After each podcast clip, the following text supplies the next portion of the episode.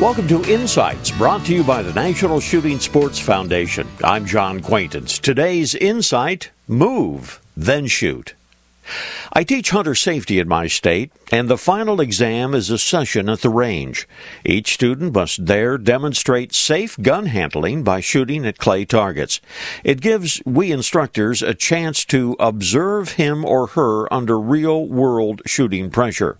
One of the things I've noticed is that new shooters tend to be afraid to move.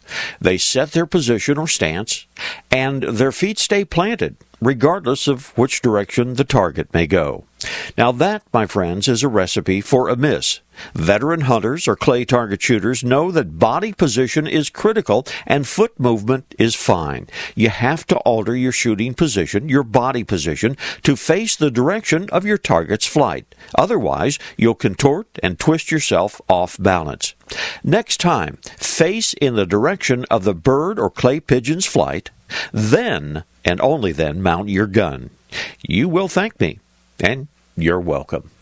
This reminder visit the National Shooting Sports Foundation website at nssf.org. Lots of information about hunting and the shooting sports.